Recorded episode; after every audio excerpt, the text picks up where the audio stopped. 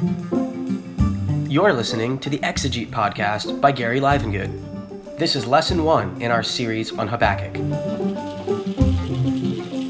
As we begin the study of Habakkuk, uh, it's important, I think, to understand how the Jewish people in the nation of Judah got into the situation they're in um, with the uh, pending judgment coming at the hands of Babylon, a nation God claims and credit for raising up to bring judgment upon his people, among other reasons. Uh, how did they get in this situation? Well, it's always good to understand the background, and since most of us are, are not great on our uh, Old Testament historical overview, I want to get take a few minutes to just look back over the Old Testament to some of the major dates and some of the major uh, characters in the Old Testament.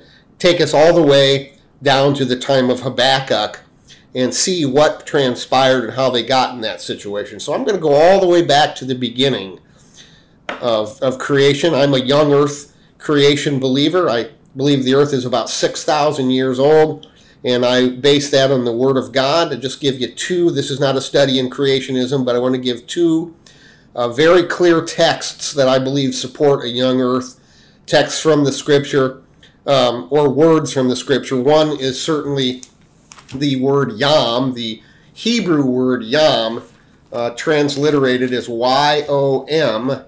And that word throughout the Old Testament is always used in the sense of a 24 hour day. Uh, one of the best uses, maybe the best known use of the word yom, is the day that we know as Yom Kippur, still celebrated by Jewish people, at least um, Orthodox Jews. Yom Kippur, the Day of Atonement, and clearly, the Day of Atonement is a 24 hour day, as are the other uses of that word in the Old Testament representing 24 hour days. So, one of the ways that we understand what words mean is by textual comparison.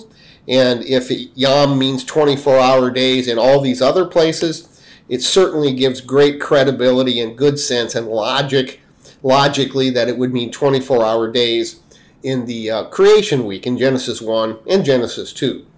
So there's one very solid way to determine the length of time in the creation 24 hour days. Um, and then the other one I want to mention is stated by no less than Jesus himself, God the Son, the Son of God, in Mark 10 6. He's actually talking about divorce and marriage here. But he mentions in that verse, from the beginning of creation, God made them male and female. Uh, he please note he says from the beginning of creation.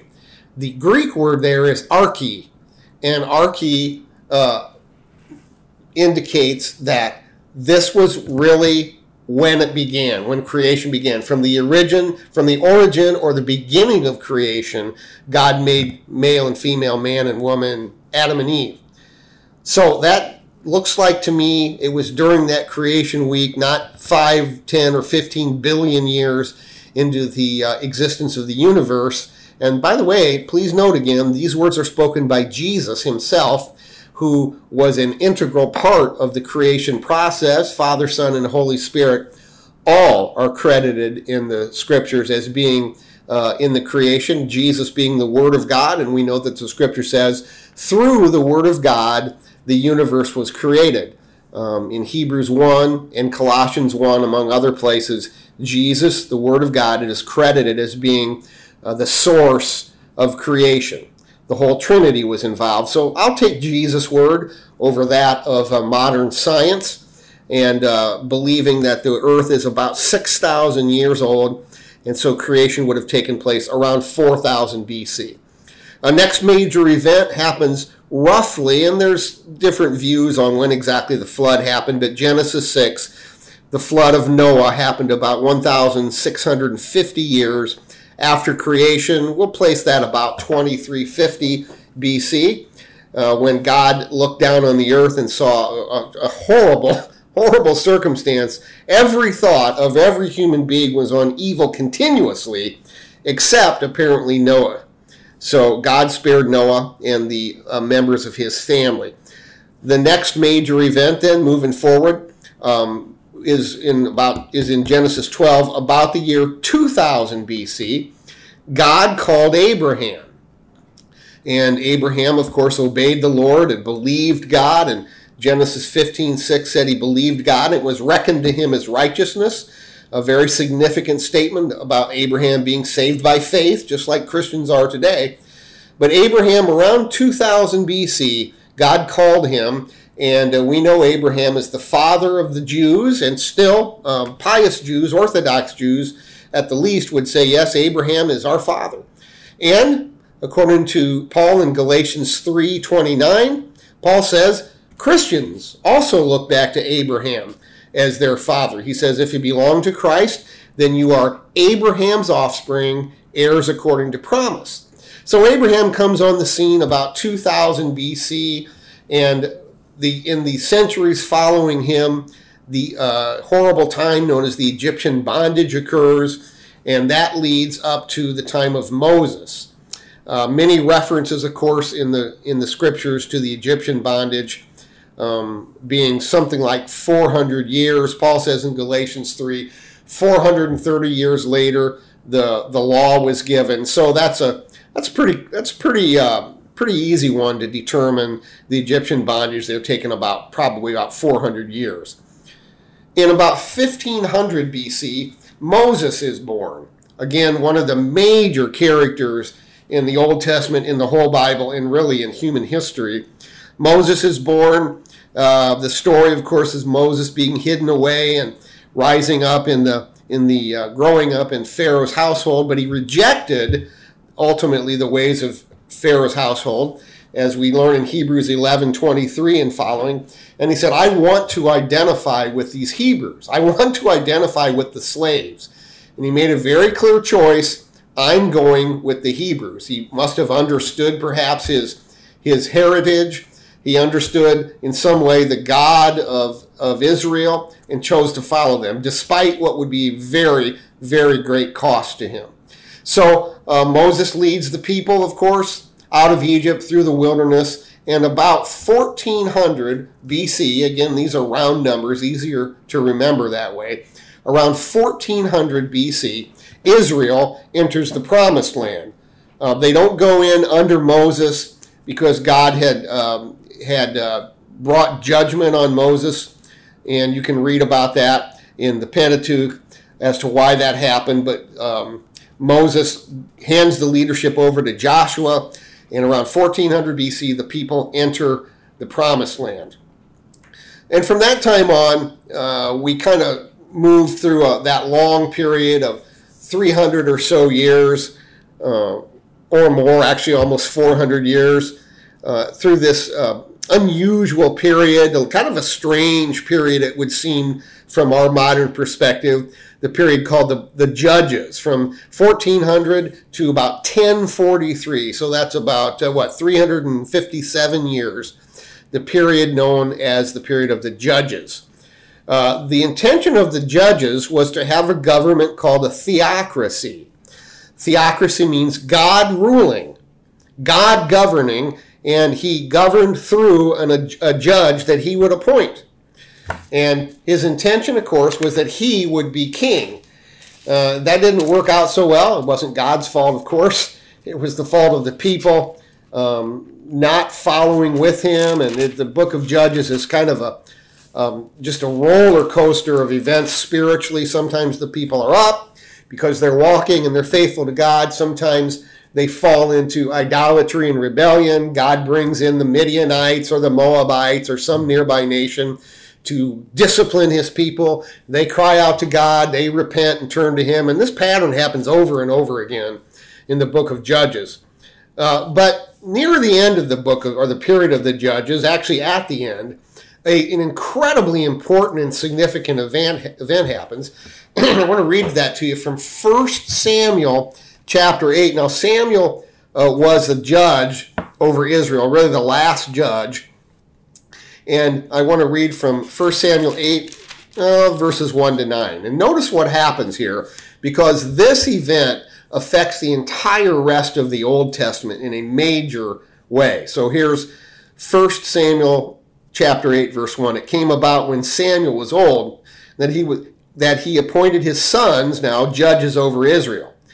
Now the name of his firstborn was Joel, and the name of his second Abijah, and they were judging in Beersheba. His sons, however, did not walk in Samuel's way, but turned aside after dishonest gain and took bribes and perverted justice. Then all the elders of Israel gathered together and came to Samuel at Ramah, and they said to him, Behold, you have grown old, and your sons do not walk in your ways. Now appoint a king for us to judge us like all the nations. Hmm. But this thing was displeasing in the sight of Samuel when they said, Give us a king to judge us, to judge us. And Samuel prayed to the Lord. And the Lord said to Samuel, Listen to the voice of the people in regard to all that they say to you. For they have not rejected you, but they have rejected me from being king over them. Very big mistake. Anytime we reject God from being Lord over us, from Jesus being Lord of us in any area of our, of our lives, that will come back to haunt us. And uh, boy, one of the lessons, even though we're just looking at an Old Testament overview, is this lesson of uh, receiving the Lordship of Christ, allowing the Lordship of Christ, submitting to the Lordship of Christ in every conceivable area of our lives. And if God puts a, a finger on our lives and says, hey, this area you've not submitted to me, submit immediately. Um, submit it to immediately and continue to consecrate your lives to God. Well, the Jews did not do this. And the Lord says, They're not rejecting you, Samuel. They're rejecting me from being king over them. And then going on in verse 8, like all the deeds which they have done since the day that I brought them up from Egypt, even to this day, in that they have forsaken me and served other gods, so they are doing to you also. Now then, listen to their voice. However, you shall solemnly warn them and tell them of the procedure of the king who will reign over them. And following that verse, the Lord, through Samuel, tells the people, well, this is what's going to happen if you have a human king reigning over you. Um, and it's, a, it's not a pretty sight. He's going to take your goods from you. He's going to tax you heavily. He's going to take your sons, maybe your daughters too, and he's going to rule over you uh, very autocratically. And in the long run, you're going to lose out. They don't care. They say, we don't care. We want a king. And interestingly, they say, we want to be like the nations around us. What a, what a prophetic, accidentally prophetic statement that was. Because they did indeed become like the nations around them.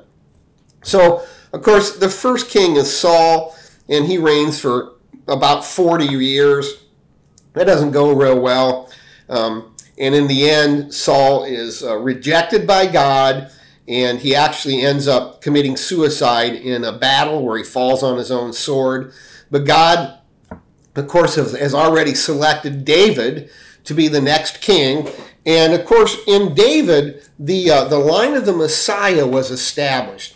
The kingly line of Messiah through the uh, tribe of Judah um, that Judah was the kingly tribe, and through the line of Judah and the line of David, eventually Jesus, Messiah, was born.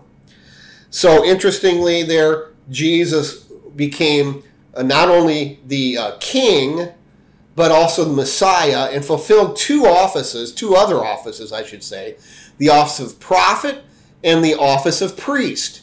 Now, no one in Israel was allowed to fulfill all three of those offices prophet, priest, and king, but Jesus. Only Jesus was allowed to be in that position. And only he was legitimately allowed to fulfill them. In fact, if you remember the story of Uzziah, one of the kings, and actually a good king over the nation of Judah, unfortunately, at one point he became very filled with pride and looked around his kingdom and said, Look at the great things I've done, and uh, refused at, at some point to give glory to God. And Uzziah decided to go into the temple and start uh, acting like a priest. Well, you weren't allowed to do that. You were either, if you were any of those offices, you were either a priest or a prophet or a king. You couldn't be all three. And when Uzziah the king tried to function as a priest, God struck him in the temple with leprosy. And he, uh, he turned away from that and repented out, from that out of fear. But the scripture says for the rest of his life, he was a leper. So, in any case, in 1011 BC, 1011 years before Christ, uh, David becomes king. and the line of Messiah is established. Listen to these five verses from Isaiah 11. Then a shoot will spring from the branch of Jesse. Jesse, of course, is the father of David. and a branch from his roots will bear fruit. The Spirit of the Lord will rest on him the Spirit of wisdom and understanding, the Spirit of counsel and strength, the Spirit of knowledge and the fear of the Lord.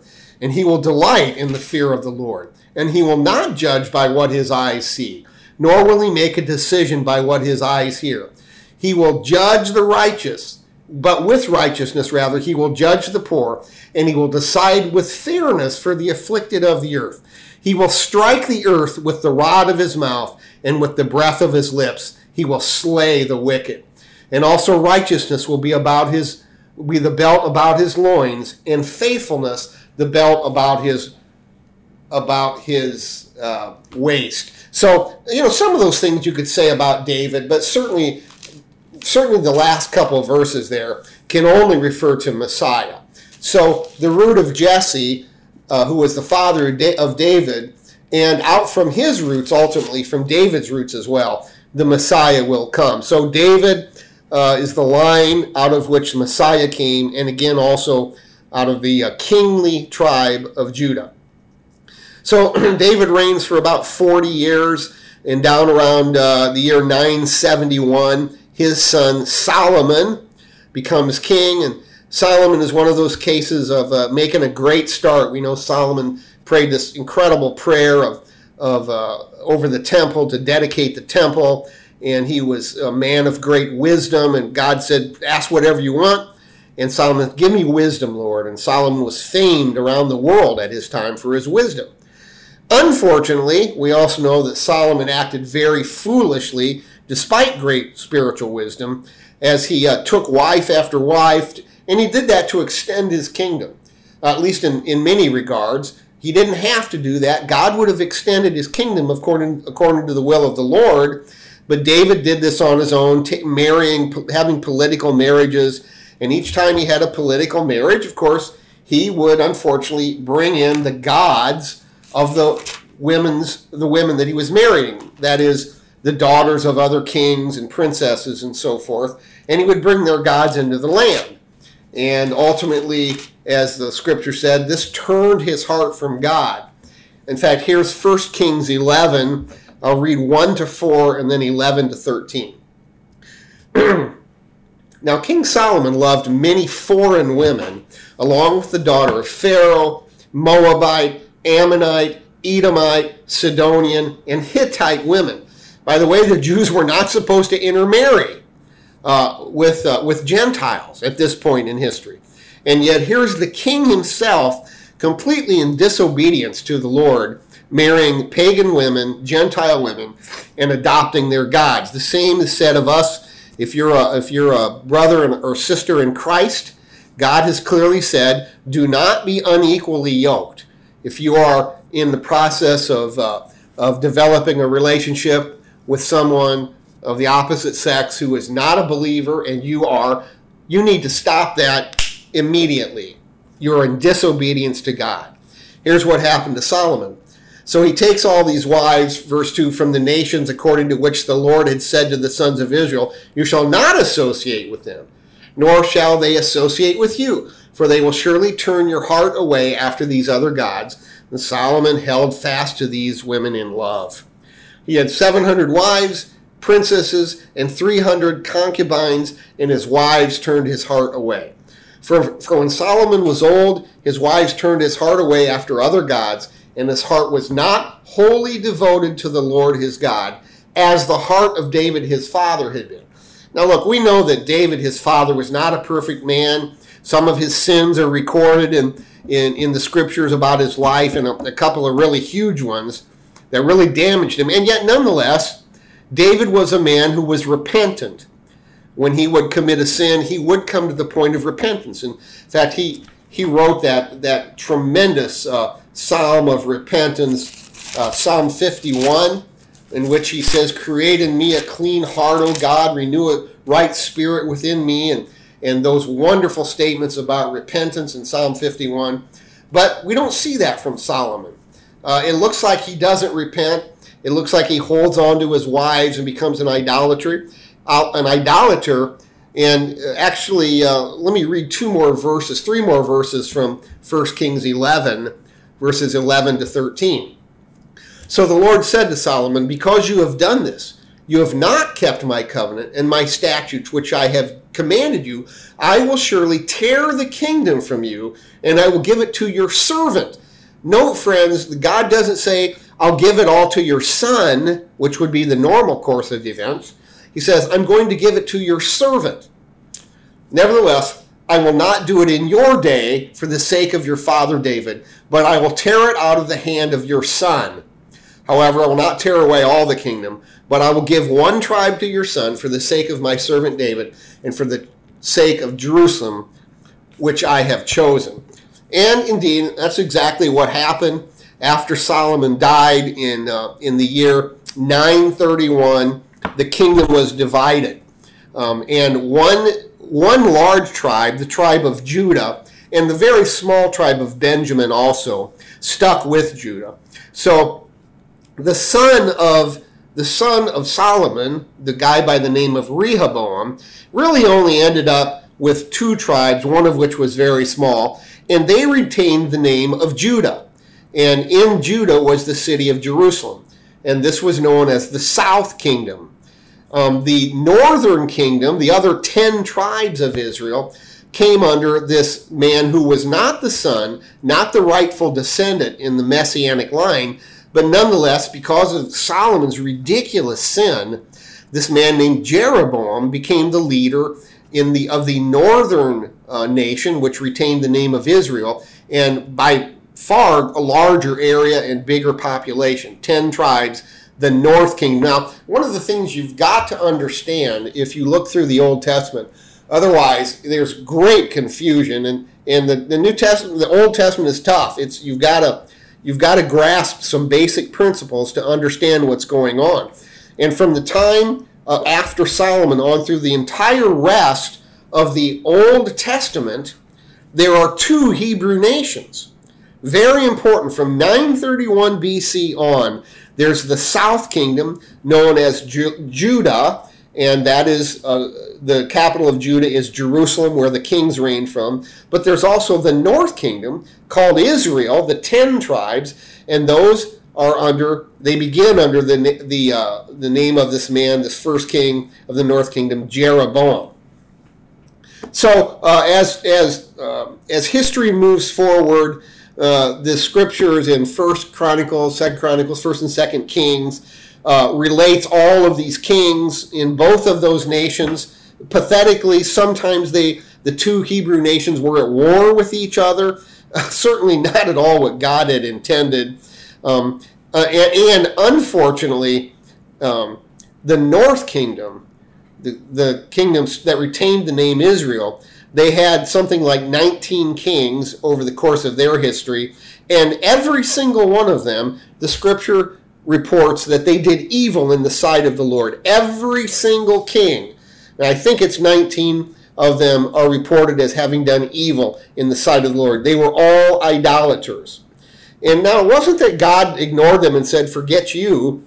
He sent prophet after prophet to the north kingdom, as he did to the south kingdom also, and called them to repentance, called them back, said, Return to me, repent of your deeds, I'll forgive you. But they never did. So after about 209 years, from 931 to 722, um, t- 209 years, the nation of Israel, the North Kingdom, was judged by God because they absolutely refused to repent and continued in endless idolatry against the Lord. And so God finally, and He warned, and warned them of this, He raised up the nation, and at this time, the time of the 722 BC, the world power was called Assyria, and he raised up the nation of Assyria. They came in and crushed the northern kingdom of Israel, crushed them. In fact, they sent, or they dispersed those people into the world. In fact, if, you've ever heard that that uh, phrase, the lost tribes of Israel, that's who it's talking about, and that's when that happened. 722, Israel is destroyed by Assyria And those tribes never came back to the land. At least they never came back as uh, entire tribes. They were lost. Assyria beat them down and dispersed them. So, so much for the northern kingdom. And can I say anything more about the, the importance of walking faithfully and consistently with God? When you look at that nation which refused repentance, refused to turn from idolatry and all the sin implied by idolatry, God finally judged them. His own people judged them and sent them out of his out of the promised land. Now, as for uh, Judah, the south kingdom, they did better. They did quite a bit better. About half of their kings, roughly half of them, the scripture evaluates them as good. It said they did right in the sight of the Lord. Uh, and unfortunately, about half of them, the scripture says they did evil in the sight of the Lord. So they certainly were not the perfect nation. But they had enough wherewithal spiritually that they lasted well over a hundred years longer than Israel, the north kingdom, did. Now we're getting close to uh, the time that Habakkuk is raised up. So for uh, many generations, um, sometimes the, the, the, nation of Judah went downhill, and uh, God would send prophets, and sometimes they'd come back and, and repent. Uh, one of they had they had several really great kings. One that really stands out, who reigned in the time of uh, of Isaiah the prophet, was Hezekiah, and Hezekiah brought great revival and and uh, tore down the altars and, and just in, in seemingly in every way was a really good godly king. And because of his kingdom the because of his kingship the, the nation the life of the nation was extended. Um, now we'll talk uh, perhaps next time about um, one of uh, hezekiah's sons a guy by the name of manasseh that didn't do quite so well uh, but nonetheless there was the great king hezekiah also, another king, Josiah, also who we will talk about, who was another great and godly king. And Josiah reigned right before Habakkuk came on the scene as a prophet. In fact, the death of Josiah really uh, put Habakkuk's ministry in place. And we'll talk about that next time. Um, in 606 and 605, sometime in there, the the uh, nation of Judah had come to a point, unfortunately, where God said, just like he had said with the north kingdom, I'm done with you, I am going to bring judgment. Right before this 605 606 date, Habakkuk, Habakkuk's brief prophetic ministry occurs. And by 606 605, God brings the first in, invasion of Judah by the Babylonians. And as we'll see next time when we read from um, Habakkuk, they're referred to as the Chaldeans. That was the sort of the ethnic name of these people, but it was the nation of Babylon under a name you probably know, a very famous king from the Old Testament by the name of Nebuchadnezzar, who plays into some very interesting and important uh, events and prophecies in the Old Testament. And at 606 and 605, Judah is invaded by Babylon. Now, by the grace of God, Judah is not destroyed at this point. And I've always felt like God brings this Babylonian king and his army, and they understand, the Jews understand, this is the reigning power in the world right now. And if they wanted to crush Judah, they could have. But God graciously uh, calls Babylon, the Babylonian army, back to Babylon. And although they have begun to take control over Judah and Jerusalem, they didn't crush them yet. In fact, if you're familiar with the book of Daniel, the book of Daniel, chapter 1, is about the events immediately after this first invasion of Babylon into Judah. Because Daniel and his friends, Shadrach, Meshach, and Abednego, and others are taken by the Babylonians back to their nation. But the, the Jewish people in Judah still don't repent and so, about mm, eight or nine years later, um, the Babylonians return and defeat Judah more effectively this time. This is in 597 BC. And at this point, 10,000 captives are taken out of Jerusalem and Judah and taken to Babylon. So now it's getting more, more powerful and, and more controlling. And for Babylon, and, and Judah is paying tribute to them. And by the way, at this time, the prophet Ezekiel is taken out of Judah, and he's now taken to Babylon. So Daniel and Ezekiel both did all of their prophetic ministry not in Israel, not in Judah, not in Jerusalem. It was all done in Babylon. Um, the the uh, the king Josiah, who I mentioned, who was a great king, who when he died, uh, God said basically said, "That's it. I gave Josiah peace during his time because he was a godly man." The next four kings who reigned from the death of Josiah until the end of Judah were all bad. They all did evil in the sight of, of God. They were wicked. Next week, we may read about some of those decisions they made and some of the terrible things they did. But in any case, in 586, about 20 or so years after Habakkuk's ministry, Babylon comes and they crush Judah. They crush Judah. That is reported in Jeremiah 52, an, a very stark and, and kind of depressing chapter to read because you see how Babylon crushes Jerusalem, tears down the walls, burns the city, and maybe most significantly, burns the, Solomon's temple to the ground. And that is a major event in, uh, in the history of Israel um, because now there's no temple. So the Jewish people cannot really legitimately practice uh, the religious uh, the religious events that they're supposed to practice. And God has brought judgment against them using the nation of Babylon. Here's what Jeremiah 29:10 says, however. Uh, Jeremiah prophesies this, for thus says the Lord, when 70 years have been completed for Babylon, I will visit you and fulfill my good word to you to bring you, Judah, back to this place. So God says through Jeremiah, and by the way, Jeremiah was also a contemporary of, uh, of Habakkuk and Ezekiel and Daniel. And God speaks through Jeremiah and says, My people are going to be in captivity for 70 years.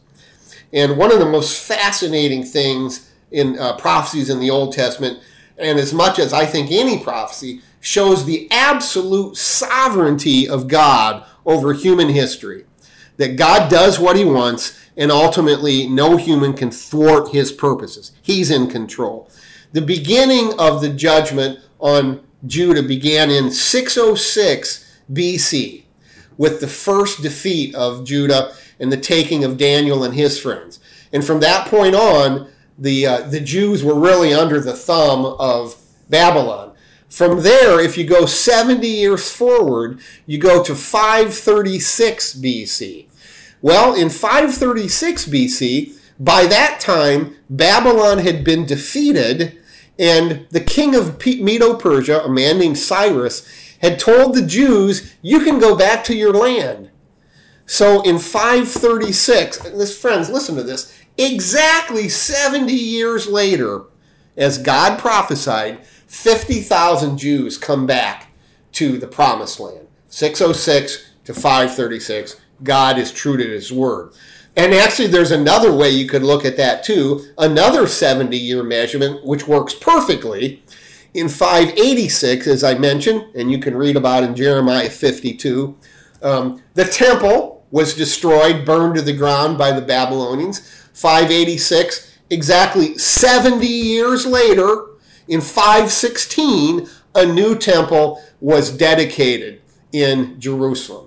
So it's almost like double indemnity. God says 70 years captivity. You can measure it either one of those ways, but it works out perfectly. God is in control.